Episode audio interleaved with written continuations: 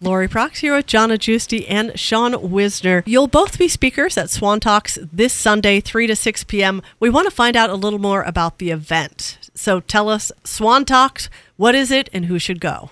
Absolutely. Swan Talks is a very TEDx esque event put on by wellness leaders from our community. We have a wide range of speakers.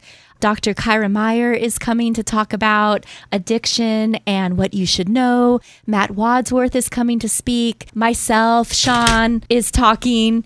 And also Shelby Shoemate, our district school nurse, is coming to talk about traumatic brain injury. And we also have Dr. Alfaro talking about the protective power of plants. So we have a really wide variety of speakers. And when we organize this, we really want to focus on the core values of SWAN, which is eat well, move more, live socially connected, and stand mentally strong. So people who attend this event should come at three o'clock and plan to stay and just learn a lot about a myriad of things, health and wellness a myriad of things, but focused on health and wellness. Exactly. And each presentation is no more than 20 minutes long.